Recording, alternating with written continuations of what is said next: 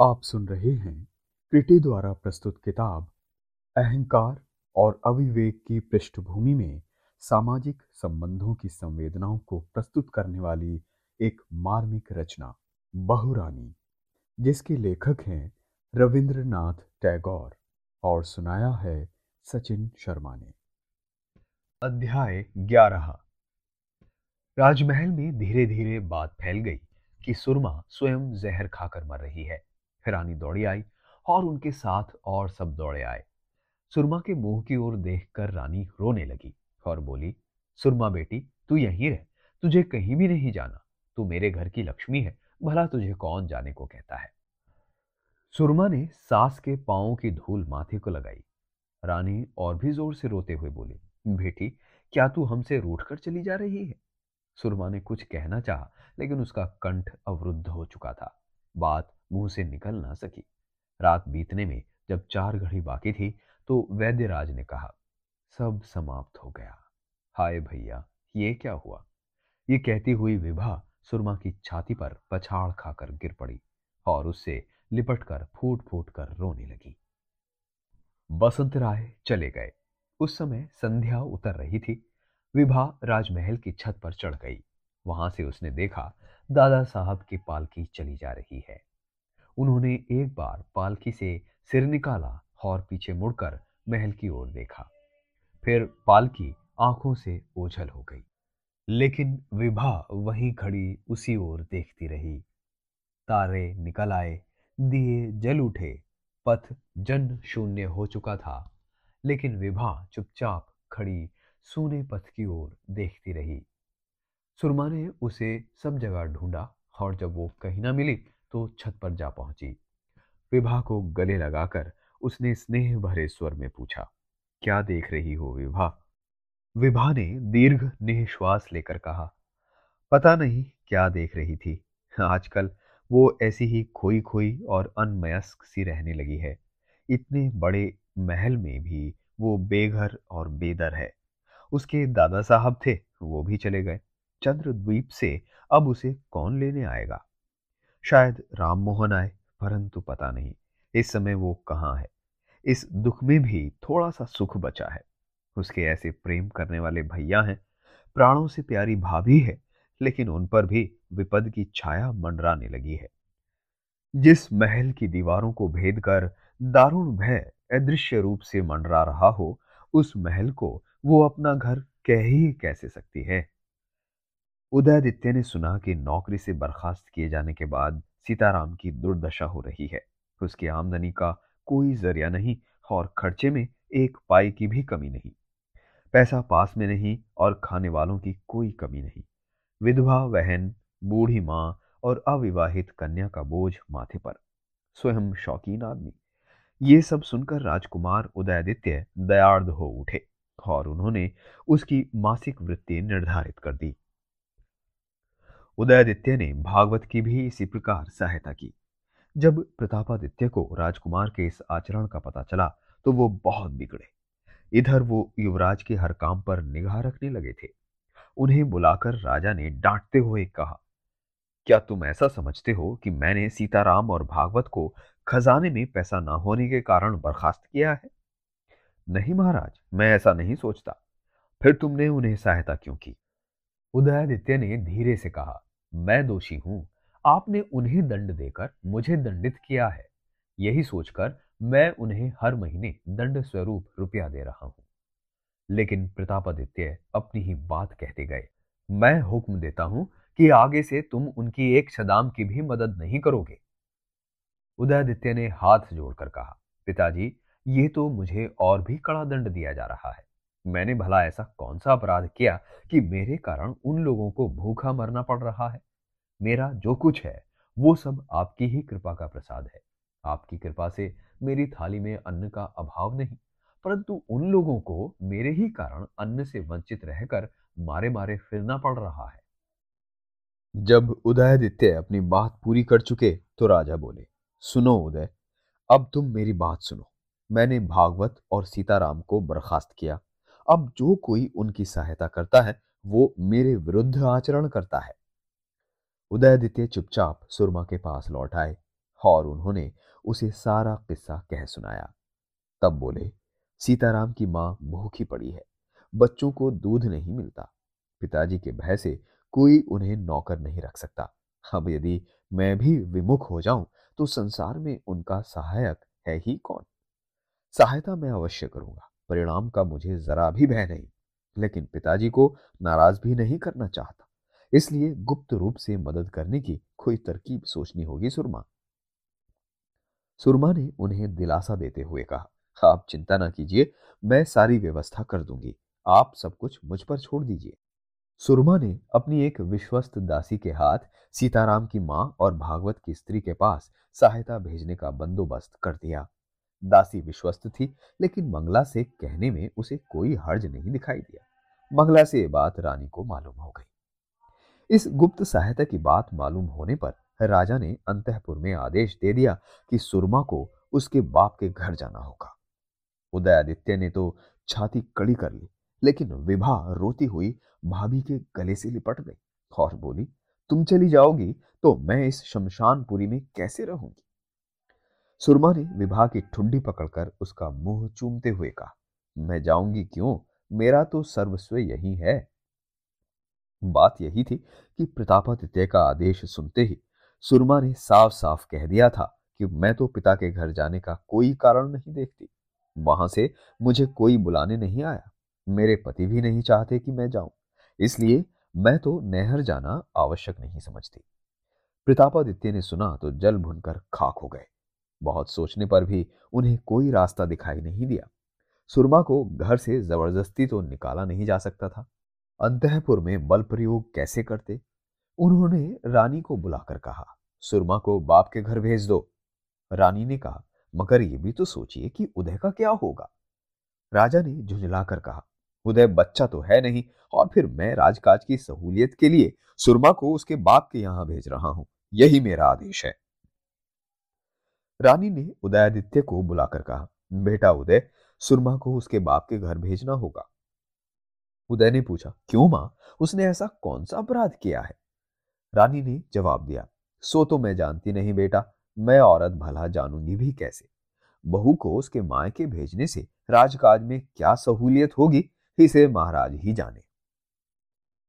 तब उदयादित्य ने कहा, माँ, मुझे दुख देकर राजकाज की ऐसी कौन सी उन्नति होगी? मैं आरंभ से दुखी दुख सहता रहा। सुख मुझे मिला ही क्या है और सुरमा भी क्या सुखी है? सब उसे दुत्कारते रहते हैं। अब राजमहल से निकाले जाने की नौबत आ गई। क्या इतने बड़े राजमहल में उसके लिए एक कोना भी नहीं? क्या वो तुम्हारी कोई भी नहीं है, माँ? यदि ऐसी बात है तो माँ, मैं भी यहाँ नहीं रहूँगा। माँ, मुझे भी निकाल दो। रानी रोते रोते बोली, मैं क्या जानू बेटा? महाराज कब क्या करना चाहते हैं? कुछ समझ में नहीं आता। लेकिन इतना अवश्य कहूँगी कि बहू भी कोई दूध की धुली हुई नहीं है। जिस दिन से इस घर में आई है, किसी को क्षण भर के लिए भी शांति नहीं। कुछ दिन बाप के घर रह आए तो फिर देखना घर का रूप ही कैसे बदल जाता है। उदयादित्य ने कोई उत्तर नहीं दिया। कुछ देर चुप बैठे रहे और फिर उठकर वहाँ से चले गए। रानी रोती हुई राजा के पास पहुँची और बोली, महाराज, सुरमा को भेज दिया तो मेरा लाल भी बचेगा नहीं। उस बेचारे का कोई दोष नहीं।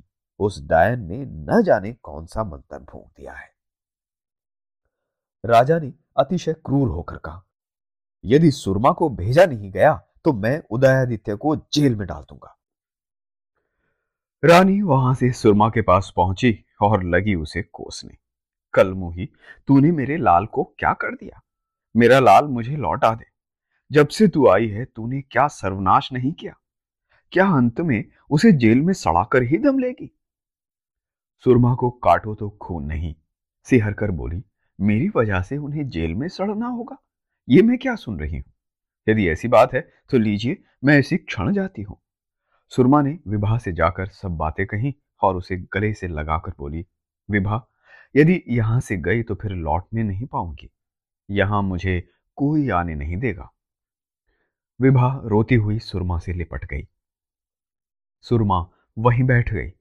अनंत भविष्य के सीमाहीन प्रांतर से एक बात बार बार आकर उसके मन प्राणों को बिद्ध करने लगी। अब कुछ नहीं रहा, सब समाप्त हो गया। अब लौटकर आना नहीं होगा। सुरमा की छाती फटने लगी, माथा चकराने लगा, आँसू तक सूख गए। उदयादित्य के आने पर सुरमा उनके पाँव से लिपट गई और उन पांवों को छाती से लगाए फूट फूट कर रोने लगी। सुरमा इस तरह कभी नहीं रोई थी। आज उसका बलिष्ठ हृदय खंड खंड हो गया। उदयादित्य ने उसका सर अपनी गोद में रख लिया और पूछा, क्या हुआ है सुरमा? सुरमा पति के मुँह की ओर देखकर और भी ज़ोर से रो पड़ी। अब इस मुख को मैं कभी नहीं देख पाऊँगी। संध्या होगी, तुम खिड़की से आकर बैठोगे, पर मैं पास ना होंगी। घर में दीप जलेगा। तुम इस द्वार के निकट आकर खड़े रहोगे, पर मैं हंसती हुई तुम्हारा हाथ पकड़कर ले नहीं जा पाऊँगी। जब तुम यहाँ होगे, तब मैं कहाँ होंगी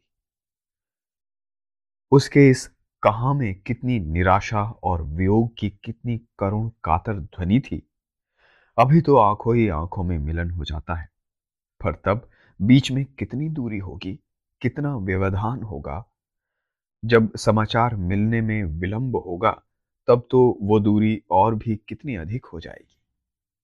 और जब प्राणांतकारी इच्छा होने पर भी उसे प्रियतम की झलक नहीं मिलेगी, एक क्षण के लिए भी उनके दर्शन ना होंगे, तब तब आरंभ में रुक्मणी का उल्लेख हुआ है।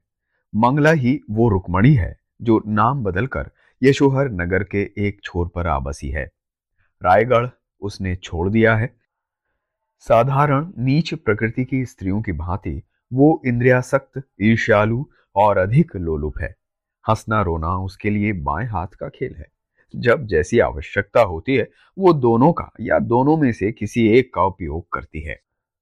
क्रुद्ध होने पर वो इतनी उग्र और हिंसक हो उठती है, मानो फाड़कर खा ही जाएगी।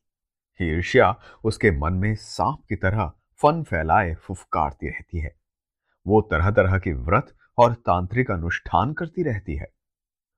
मंगला की परम अभिलाषा यह है कि जब युवराज उदयादित्य सिंहासन पर बैठे तो वो उनके हृदय और यशोहर राज्य पर एक साथ शासन करे।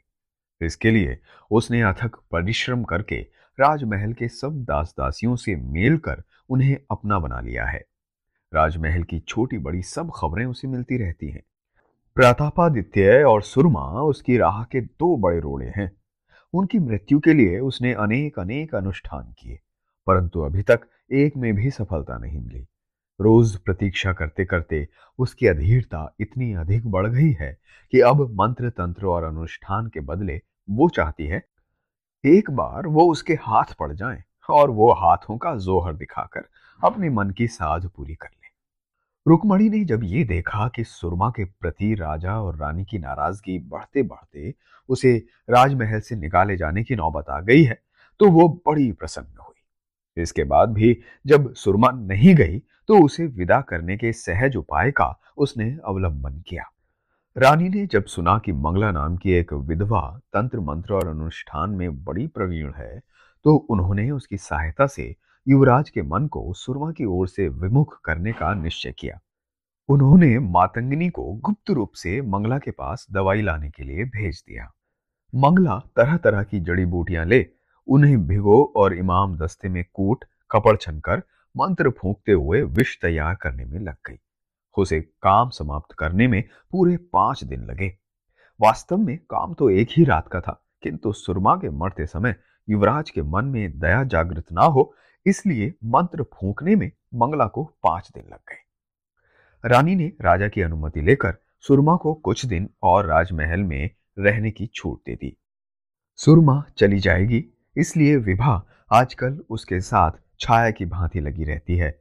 विवाह को अपने चारों ओर अंधकार ही अंधकार दिखाई देता है।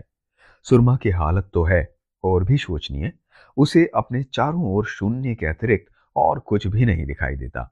वो उदयादित्य के पाँव के पास पड़ी रहती है। उनकी गोद में मुँह छिपाकर लंबी सांस लिया करती है। चुप पड़ी उनके मुँह की ओर एक टक देखती रहती है। विभा से कहती है, विभा बहन, मैं अपना सर्वस्व तुम्हें सौंपे जा रही हूँ और दोनों हाथों से मुँह छिपाकर फफक फफक कर रो पड़ती है। दोपहर होने को है, कल सवेरे सुरमा चली जाएगी। उनकी गृहस्थी में जो कुछ भी था, वो सब उसने विभा को सौंप दिया। उदयादित्य प्रशांत और दृढ़ प्रतिज्ञ बैठे सोच रहे हैं। उन्होंने निश्चय कर लिया है कि सुरमा को यहाँ नहीं रहने दिया जाएगा तो वो भी चले जाएँगे।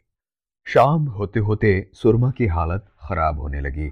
उसके पैर कांपने लगे, सर में चक्कर आने लगे, खड़ा रहना मुश्किल हो गया। वो शयन गृह में जाकर पड़ गई और निराश स्वर में विभा से बोली, विभा विभा, उन्हें जल्दी बुलाओ, अब समय नहीं है। उदयदित्य के द्वार पर आते ही सुरमा बोल उठी, आओ आओ, मेरा जी जाने कैसा कर रहा है? ये कहते हुए उसने अपनी दोनों बाहें बढ़ा दी। उदयदित्य के समीप आते ही वो उनके पाँव से लिपट गई। उदयदित्य उसके निकट ही बैठ गए।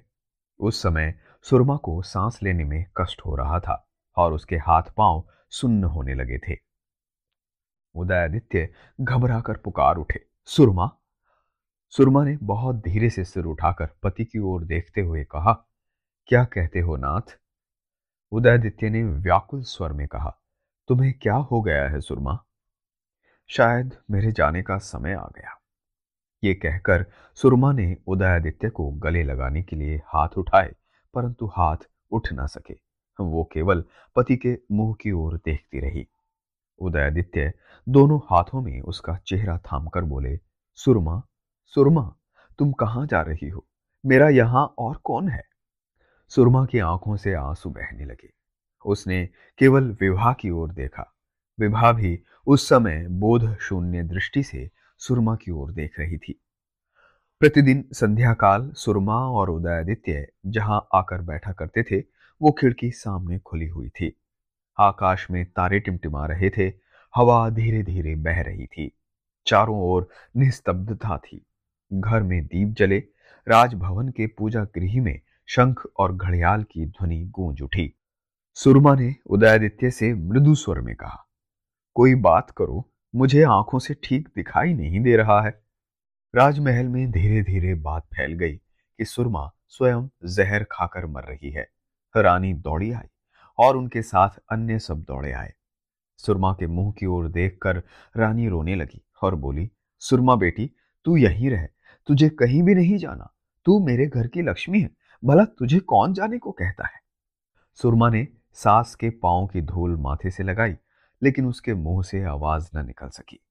ये देखकर रानी और भी ज़ोर से रोते हुए बोली, बेटी, क्या तू हमसे रूठ कर चली जा रही है? सुरमा ने कुछ कहना चाहा, लेकिन अब उसका कंठ अवरुद्ध हो चुका था। बात मुँह की मुँह में ही रह गई। रात बीतने में जब चार घड़ी बाकी थी, वैद्यराज ने कहा, सब समाप्त हो गया। हाय भैया, ये क्या हुआ? ये कहती हुई विभा सुरमा की छाती पर पछाड़ खाकर गिर पड़ी और उससे लिपट कर फूट फूट कर रोने लगी। सवेरा हो गया, लेकिन उदयादित्य सुरमा के सर को गोद में लिए बैठे रहे।